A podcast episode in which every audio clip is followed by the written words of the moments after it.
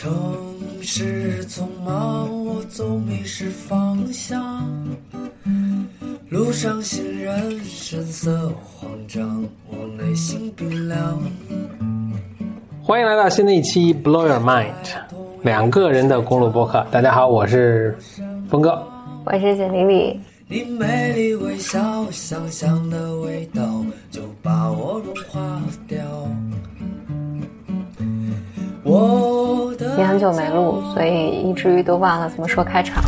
没有，我们上周还录。呃，小本本上还有几个话题，啊小本本快讲完了。不容易。嗯，第一个话题，就咱们录那个晚安视频的时候，就刚开始做的时候，就整个这个就协调没有那么完美嘛。当时有一次把做好的视频给你，然后你说，你说你的声音变了，变了，低一低沉一些。对说的我是真没怎么没太听出来，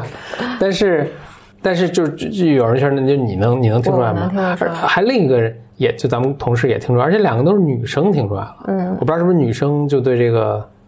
就是他他那个声音很有意思，就是低了一点点。呃，实际上现在我的微博转发的发的就是他原发的我的那个视频，就超长版晚安视频，九、分钟的那个就是低了一是。低音的，就是有任何人听出来吗？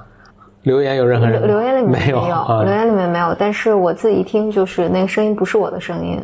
？OK，嗯，我我就没有没太听出来，但你说确实有。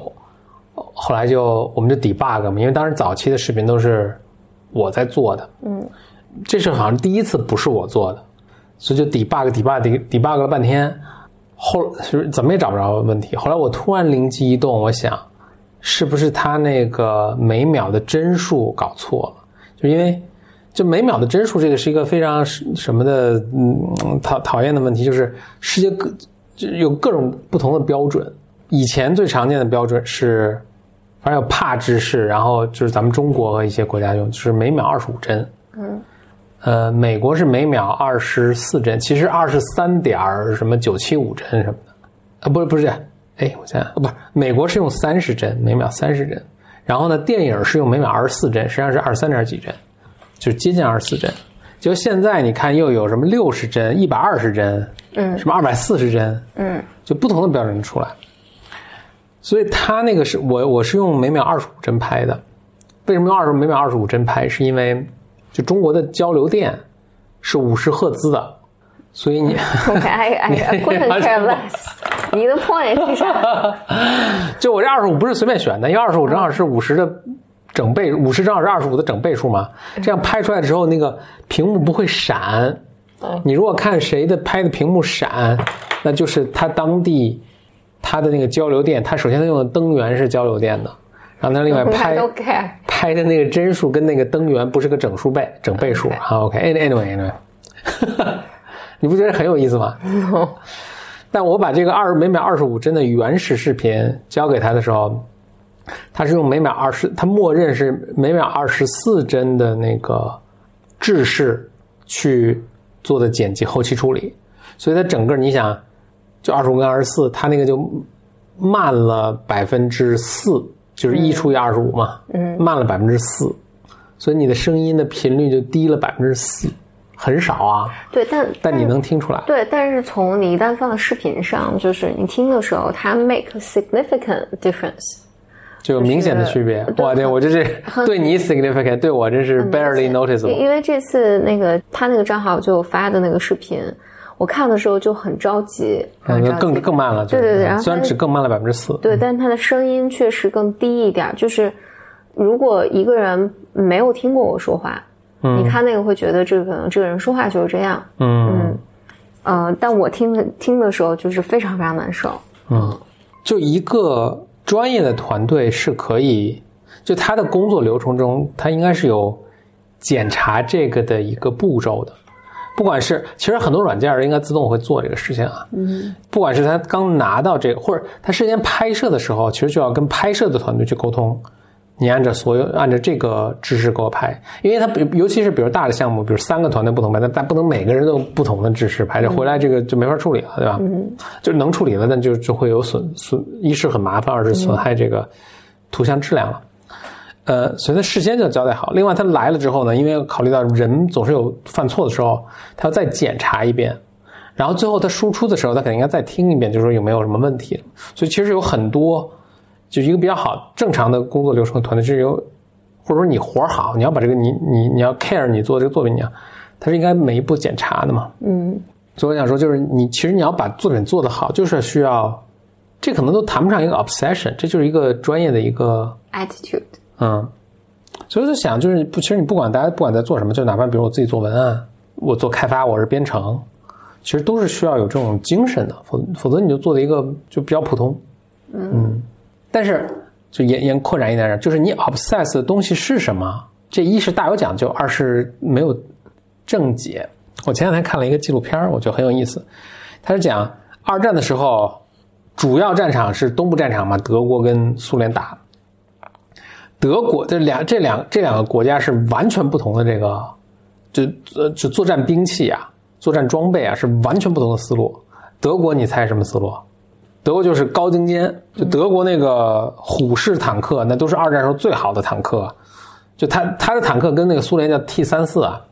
他都是一个打四个，一个打五个那种。他这个他英国纪录片，所以一个英国可能都是老兵什么。去看我看的当时缴获的那种虎式坦克，就是哇，它里面每一个铆钉都焊的，你看德国人做东西嘛，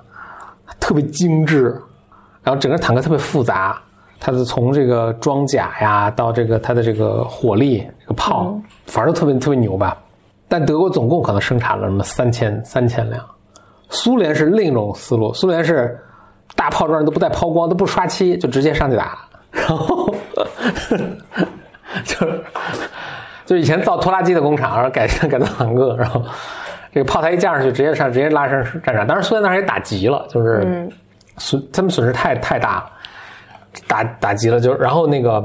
他们的人员的训练也没有那么精，那肯定也没有德国好，所以都是上去打五个打人一辆，五个拼一辆，拼完之后回来弄回来修修，再直接上去打。也不用不用刷不用刷那个保保护色，没用没用，不用就直直接 下了下了流水线，直接直接奔赴前线，特别粗糙。呃，所以你看，这是表面上看是两种完全不同思路啊。所以以咱们刚才说的那个，就是德国人就会特别 obsess 在我把这个东西做的极致，嗯，苏联好像就特别糙，跟我们对苏联的产品的印象。还是差不多的，嗯、可能大家平常都没用过苏联产品。我小时候还见过苏联的照相机，那真是金拉又金拽，金磨又金踹那种。我们当时就这么形容苏联产品，就是傻大黑粗。嗯，OK。但后来我看这个纪录片，其实后面说特别有意思，说其实他他他是后面是另一种思路，就苏联这个坦克刚上线的，刚就是刚研制出来的时候，呃，比如它是就也挺复杂的一个坦克。但是苏联就意识到，我们现在损失伤亡太大。就我们比如说，它是当时有个成本了，就咱们就说，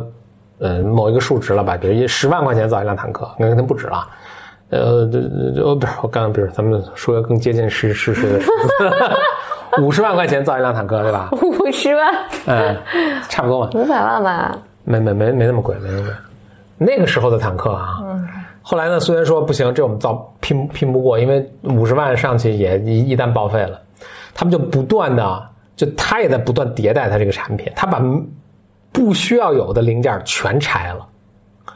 所以不需要刷漆，比如说全拆了，然后能简化的全简化。等到它成这个产这个产品成熟，这个 T 三四坦克成熟的时候，它只要一半的价格和一半的这个零件。和这个一一半的这个制造时间就能生产出来。后来就苏联生产了几万辆这种坦克，德国就三千，苏联生产了五万，那就是他就五个拼一个，你也拼，就是你还就证明了事实，事实也证明就是没有拼过。嗯，所以就苏联也有他的 obsession，他的 obsession 就是怎么能够便宜的，嗯，呃，最快速度的造出一个能跑的东西。嗯。这个就是最终就是你到底 play 是个什么 game？、啊、对对而且你其实 play 这两个 game 当然都能赢，但 point 就是，那只要你在这个 game 里，你必须得 obsess 在某一个东西上，嗯，就是不见得不能说都能赢吧，但都有机会。但如果你什么都不 obsess obsess，那就那你就玩不下去了。嗯，某种程度上，其实美国也是苏联这一招。就美国当时的施尔曼坦克什么也特别烂，但美国也是动用全国的那个，你像美国那种工业，那么世界第一大，当时世界第一大，现在也是啊，工业大国，这就狂造，你就是这实在拼不过。当时美国跟那日本打，日本是咬了后槽牙，从战前到战后到战中一直造造航空母舰，可能造了十来艘，等到美国，美国最后去打打日本的时候。一百艘航空母舰，就是我去摆不下了，都已经，嗯，就上万艘舰艇去打，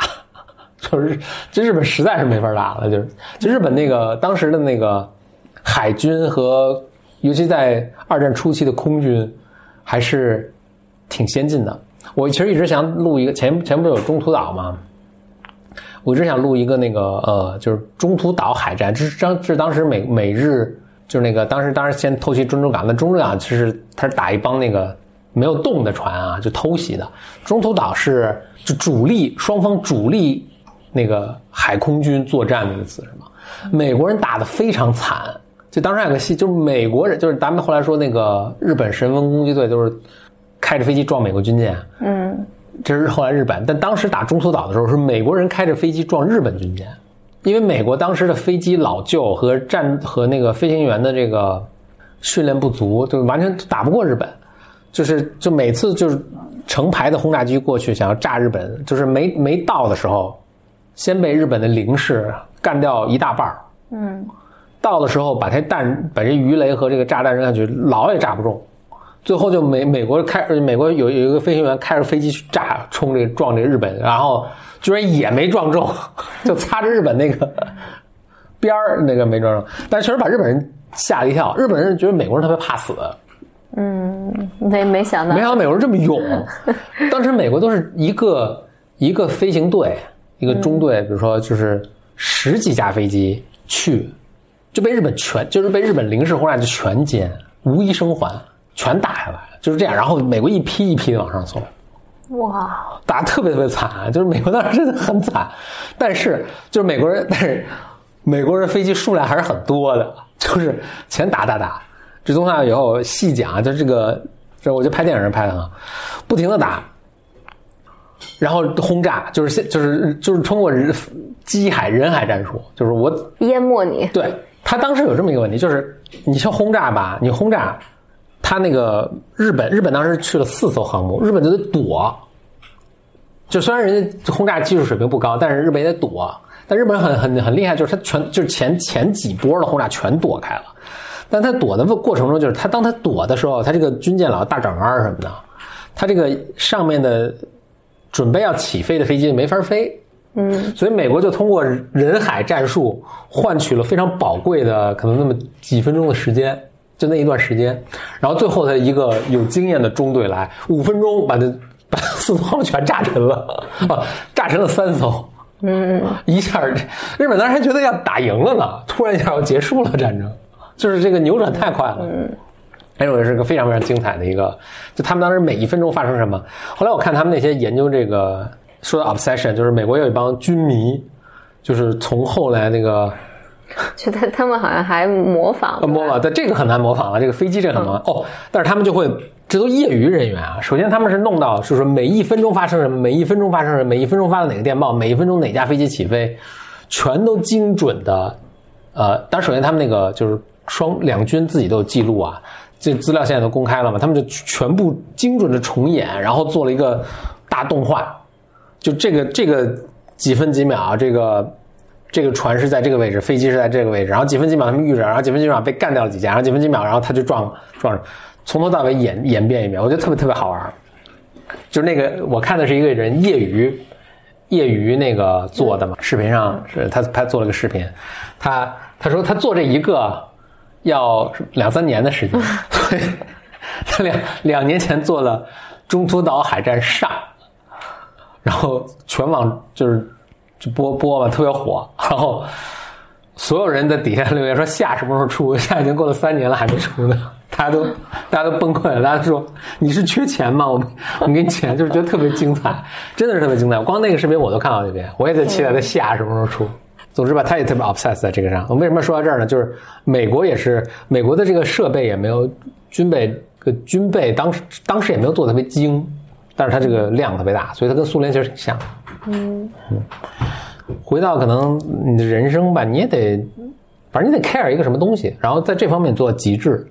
没人能超过你，你就安身立命啊，什么就都可以。嗯，但如果你就真的是不 care，很困难。呃，这个是我早记得比较早的小本本啊，我在那个春就下回到下一个下一个点了。我在春节假期期间，好像不很长嘛，我就开始看一些呃以前的书单。我看一个叫 Neil Postman 的书，他的一本书叫很有名的，叫做《娱乐至死》，应该他八十年代写的，这个很有名气，嗯，很有名气。然后我这个书我是在大学的时候看过了，但是他后面还写过很多其他的书，我没看过，所以这个假期就翻看了一下，翻看了有一本叫《Technology》，就是讲科技。反正 Neil Postman 他整体的一个就是这么就说这个，他是个教育学家，他搞教育的，他就说这个技术对教育。好像没有带来什么大的好处。嗯，他说，当然他那个时候，你想他写《娱乐至死》的时候，八十年代，他他他针对的技术主要是电视。哎，其实你可以可以想啊，就电视，人们曾经有一度还觉得它是一个会改变教育。为什么会改变教育呢？大家说，哎，你突然就你不用到课课，以下听着都会特别熟悉啊。说你不用到教室去上课了，你只要有个电视，你在边远山区，你只要能收到信号，你也能上课。那其实教育是不是就教育资源就极大丰富和公平了？每个人都可以上了，对吧？这不是 New Postman 的，这是他攻击的、反对的言。但是在八十年代确实是有这个、有这个呃有这个幻想。甚至当时我在中国，大家也是嘛。那个当时还有教育频道播很多这个教育性的内容嘛，什么函授大学、电视大学嘛，当时都对对对，夜校啊火火了一阵儿。但是 New Postman 在当时就攻击说这个不靠谱。嗯，事后证明好像确实也没有没有成功。大学还是非常传统的大学，就是现在的大学跟那个现在大学的前身最最前最前前身是那个亚里士多德呃不是那个柏拉图做的什么 Academy 嘛？嗯，那个时候就是老师站在前面乌泱乌泱讲，然后同学可能每人拿一石板。现在基本上还差不多。嗯，就这个形式完全没有变化。对，哎不不过就因为最近疫情嘛，疫情发展就是大家在家上课了，对，极大的改变了。那这个我觉得是暂时的会恢复。那当时人们对电视的这种幻想，其实就是前两年人们对互联网也有类似的幻想。对，觉得互联网什么 MOOC 什么能够改变教育，现在这些声音好像也没有了嘛。另外，教育应该是没有没有。被怎么改变？哎，但现在还是有一些进步的吧，就是线上的课程啊，它确实还是改变。我觉得能改变的是继续教育的，也有包括的什么少儿学英语啊什么的。对对对。但是这个都为时太早。但是你看，这主流的教育是没有改变的。我对这个 New Post，我等一下说 New Postman 的理论啊。我对这个理论是这样：教育的或者学校教育还在其次。它重要的是想要把人分流，嗯，它就是它总要把人分成不同的这个流向，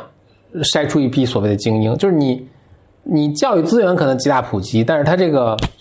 并不取代它所谓的筛出精英的这部分功能。嗯嗯，或者你真的是有一天真的教育普及了，就是学校这个东西筛筛出精英的这个这个功能也失效了，人们会想出其他的方法去筛出精英。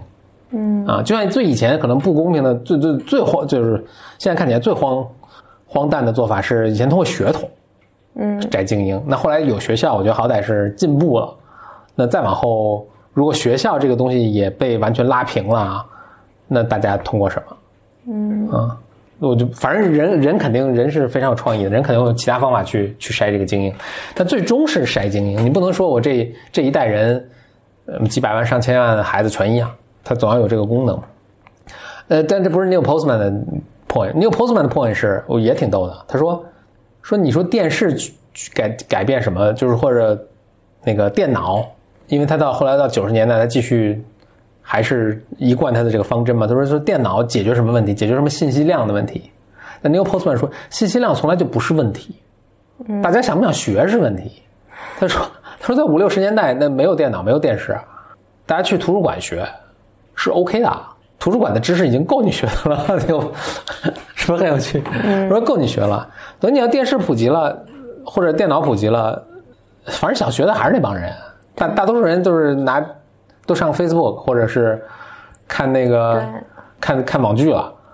也没有用这个，也没有人用这个学习。是，嗯。这所以，所以他一直就抨击这个。他说：“你学校不要装电脑。”我现在确实想想，因为我小，我正好小时候的时候经历了，就我在上读书读到一半的时候，经历了从大家都没有电脑，到突然每个人都有电脑这么一个过程。嗯。但你说，就仅仅从在学校里学东西，我觉得电脑确实没有没有给我带来什么太大的变化。如果不是带来了很多的分分散注意力的东西话，嗯。那所以这是他的一个 point，我觉得挺逗的。所以。现在也还是，那每个人都有个手机，那这是个工具嘛？那有些人用这个去看这个 MIT 的公开课，有些人用这个去看综艺节目，那这那这是这是你们没有办法的事情。嗯嗯。牛彭斯曼还想了一个特别有趣的事情，他是说这个跟那个应该是尼采吧，他说的那个什么“上帝已死”啊，我觉得这是他们西方的那个 intellectual，就是这些知识分子的一个思路的传承。他说人需要。他引进了 “God” 这个词，但他并不是说那种传统意义上的那个神啊。他说，我觉得更像一个，更像一个叙事，一个 narrative。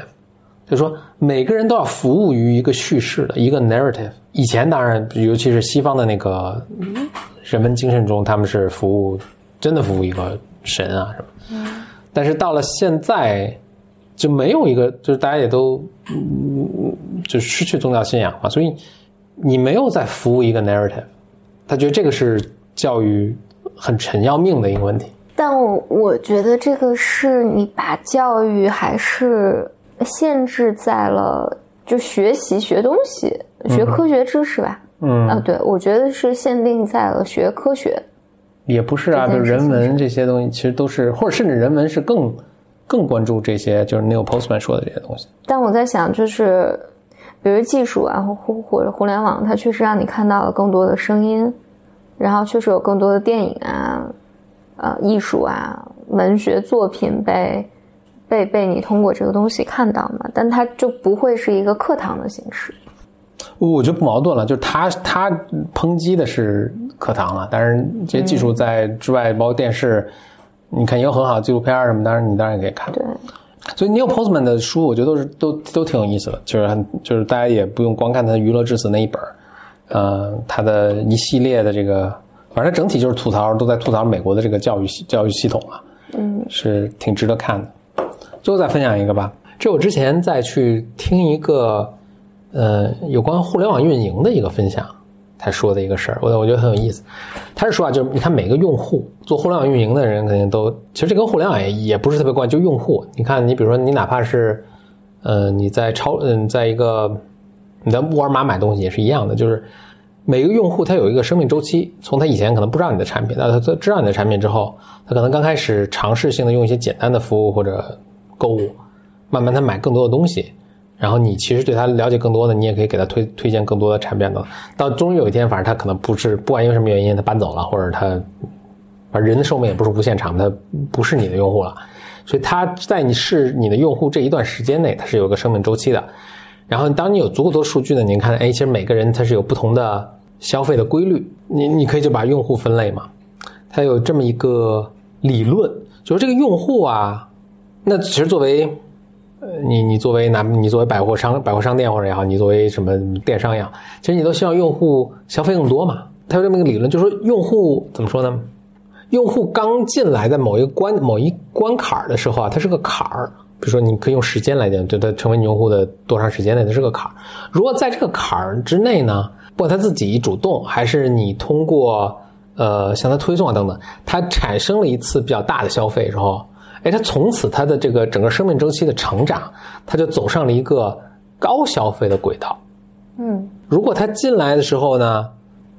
不管因为什么原因，他没有走上一个高消费轨道，他可能就永远是一个对你来说这个。价值比较低的一个用户，他消费量金额不不多那么用户，这是很有趣的一个一个理论。所以就是你进来有一个关键期，你一旦在那个关键期的一些行为，其实它会定义你之后很长时间内的一个行为。嗯，哎，这个这个和我那个和我我对我在怎么使用淘宝这个事儿是非常一致的。我觉得我的行为，所以他这个理论是有道理的。我觉得绝对有道理。就是我我上我的淘宝，就是当然会瞎看嘛，就是瞎逛，就逛好多乱七八糟的店，但我一定会去 check 那些我曾经买过东西的店，只要曾经买过的这个店没有特别糟糕，就是哪怕我买的东西不是特别满意。但是我曾经花过钱，我都觉得我有更大的可能性会在他们家店继续消费。然后，如果一个店我关注了很久，比如我关注了几个月或者一年两年，一直没消费，一直没消费了。对，我就觉得好像你永远都不会再消费了。对，这这是非常非常微妙的。所以它是有道理的，那就是它也是基于人的一些心理啊等等这些元素，它去推推推演出来的这个，或者它根据大数据来推演的这个这个规律。但你能发现，其实，在人生中，就他的这个理论一个精妙的地方在于，就是你要在这个关键期，其实强运营，你让它产生这些行为之后，再往后，其实你不用费太大劲了，它就自然成长就可以了。只要上了这个轨道，就自然成长。但当时他他说了一个很有趣的事儿，说我想起，说产生联想，就是这类似的现象，其实在很多不同的领域，大家都有殊途同归。他说：“你看，一个人的一生的发展，咱们就说他，比如职业的发展是吧？他也是在某个关键期，他一旦上了一个门槛以后就自然发展了，后面的经营就很简单。但如果没有上这个呢，就比较费劲。比较典型的就是，那你你上了什么样的大学，这是一个，或者你你毕业之后的第一份工作是什么，这些都是特别关键的一个一个坎儿。一旦这个，你不管是你运气好，还是你。”真的特别努力，在那边，在那个时候，就是嗯，走对了这么一步。在之后的发展，其实就你就让它自己发展就行了，就不会有太大的失误。但如果你错过这个关键期，其实后面就很困难。所以这个就是你的一生跟这个用户的生命周期，其实有些很类似的地方。不同的意见，我是觉得可能不会以你上什么大学，或者是你第一份工作是什么来定义。我觉得，在我看来是，我觉得更多的是你。你心里面的种子种的是什么？就是你在你心里面种种子，这是一个有一个窗口期的。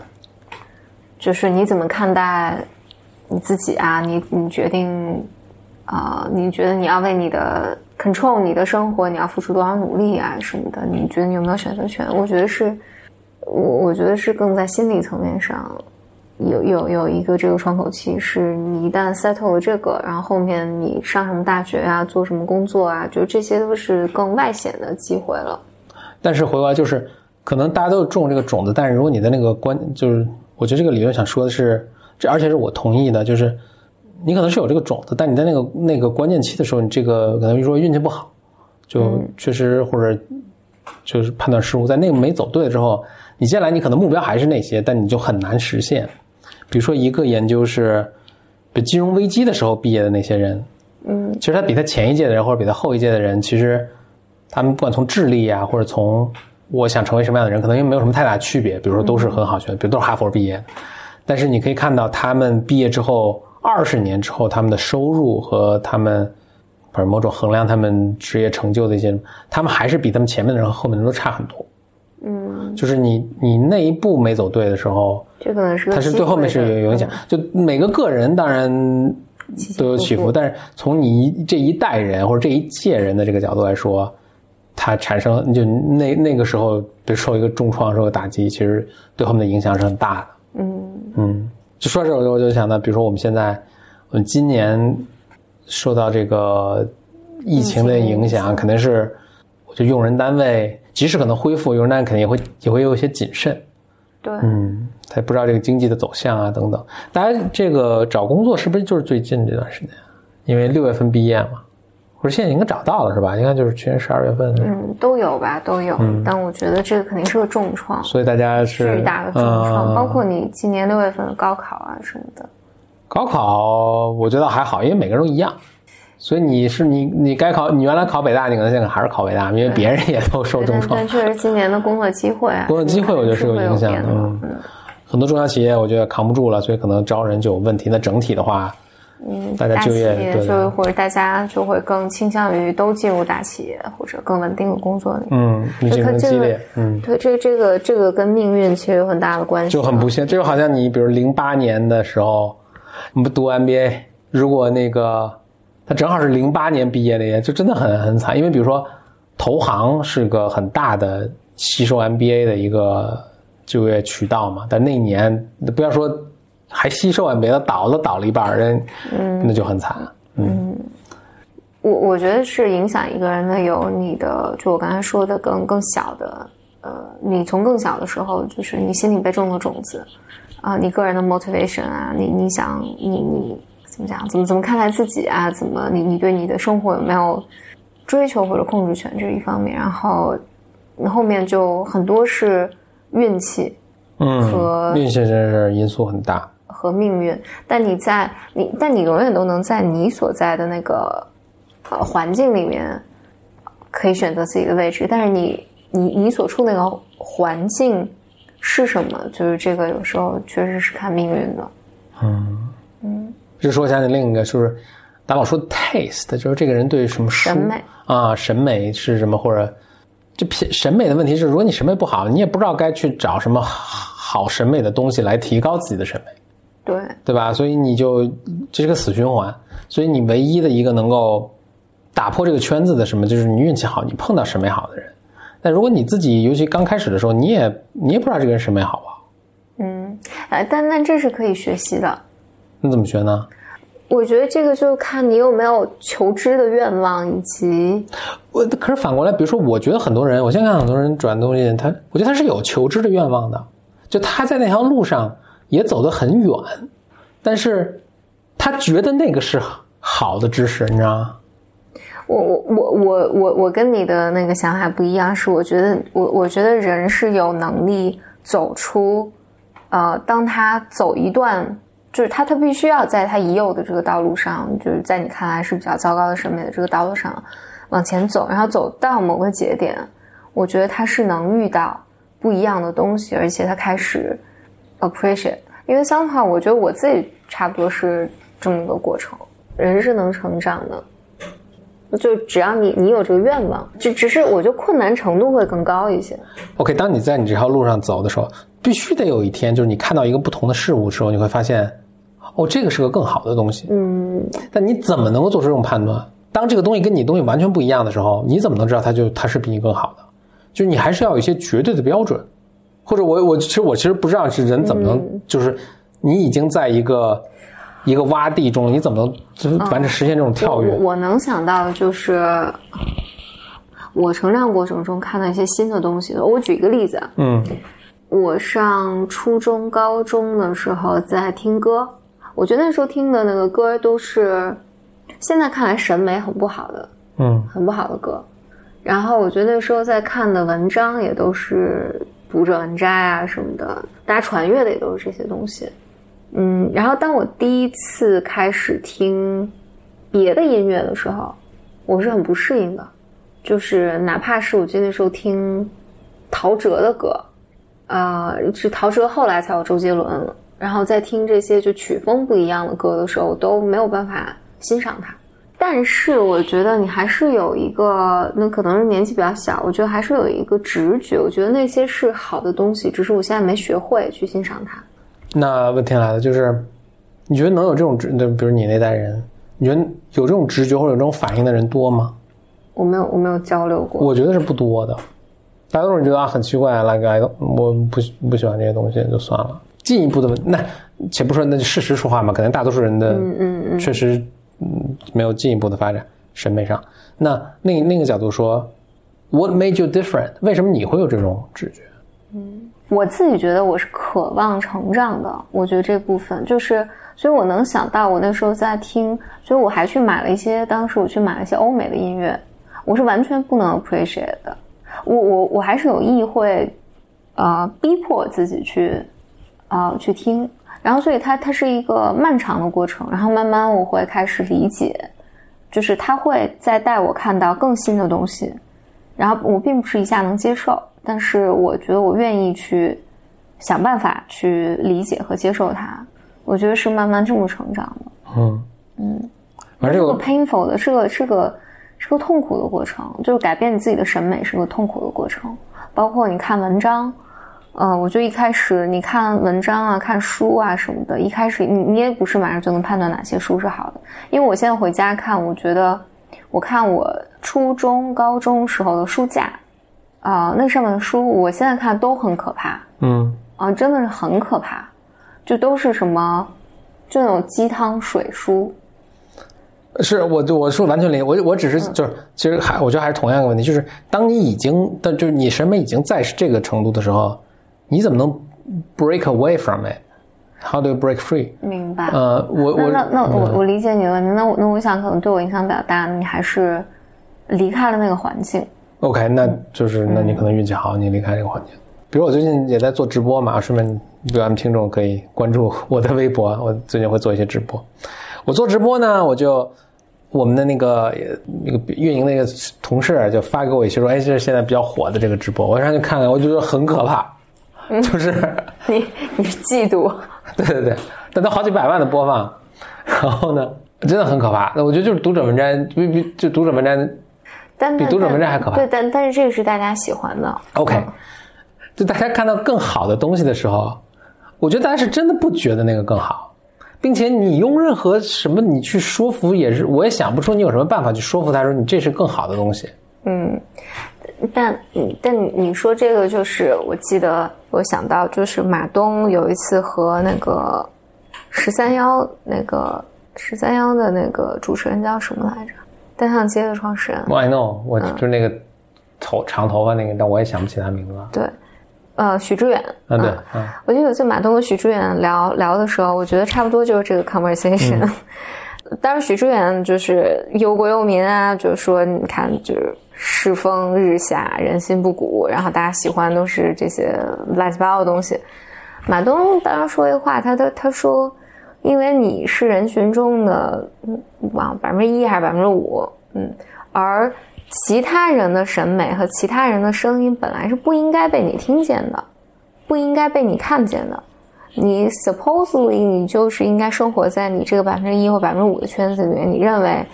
大家的审美都是这样，你认为你觉得 popular 的东西，大家都应该觉得 popular。但现在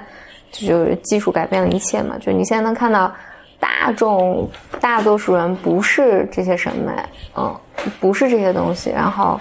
你想妄图去改变它吗？马东说这个，我我完全没有，我记得我们以前有讨论过，我我是觉得完全 OK 的，我也没有什么忧国忧民，我只是说，我想讨论的问题是这个，就是难道审美就只是一个 luck？我就生在生活在一个父母品味很好的家庭或者一个环境，我就培养出好的审美了，或者那甚至好不好，是不是还就审对审美来说有没有好的，能说这个比那个好吗？对吧？首先这是第一点，二是如果可以的话，我能不能获得这个好的审美？难道就是因为我在关键期中，我我我受到一个好的熏陶，我导致这样？然后如果过了这个关键期，然后我那个时候就喜欢了一些很奇怪的，就不是很奇怪，其实很就真的很大众的东西，那我永远就就这样了。这个是我我比较我觉得比较有意思的。嗯，你甚至我也不觉得改变，也许说，比如你要去改变，它需要付出极大的代价，嗯，那就算了，但但成本极大的成本，嗯对，但我我我我觉得我刚才说的就是，我觉得是能的，但就不是所有人都、都能。然后就看意愿吧，以及可能只能看个人意愿了。我就觉得可能不是意，就是意你的你的意愿是指说，哎，我还想成长，然后我想看到更好的东西。但是大家就是觉得自己喜欢的东西就是最好的，就是好的。嗯因为我也看了这个这个职场，就讲职场上那些东西，我天，真是，他就我觉得这大家真的觉得这个是好的，所以你怎么办？嗯嗯，最后就成了就互相彼此无法说服了。再就像你刚才说的，就是 说起来前两天我看的那个，就是木瑶的一个木瑶推荐的一个博主，微博上的一个，然后这个人写文章，这个人叫李李杰，就是陶杰啊，李哲，陶喆的那个哲啊，李杰，李杰，我读半边儿李杰杰，他是围棋水，这也是职业棋手啦。但是比较罕见的是，他还写文章，还有点学术意味的那种文章。所以他就写了一篇文章，讲那个 AlphaGo，呃阿尔法狗出现之后，对围棋界的一个大的冲击。明显它有个大冲击，对吧？那这冲击意味着什么？啊包括最近前一阵李世石不是退役了吗？李世石是中国不是中国，世界上世界上唯一一个赢过这个 AlphaGo 最后一个赢过赢过人工智能的那个的的人啊。当然，其实我我那个我自己在自己六块钱的 app 上，我也经常赢那个 围棋 但是他是赢过当时人工智能围棋最强最强者的最后一个人啊、嗯在此之后再没再没有人赢过一盘了，都不要说更不要说什么五局三胜什么。李哲的判断是这样：就围棋以前，文无第一，武无第二，它虽然是个竞技运动啊，文无第一就是大家棋就是棋风的不同，你也没法说你那招比我更先进，那就更好，对吧？棋风的不同，你是你棋风很细腻，有人棋风我棋风很好战，那这没有好坏之分，对吧？嗯。突然 AlphaGo 出来了一个上帝视角，给你每一步棋都打分儿，从此之后就有了上有了高低之分了。嗯，说，然后他说李世石是艺术家，他受不了这个就不干了。嗯。然后现在年轻的小伙伴们，年轻的棋手呢，整天就跟电脑下，呃，甚至到这种，因为电脑有时候下的人不能理解，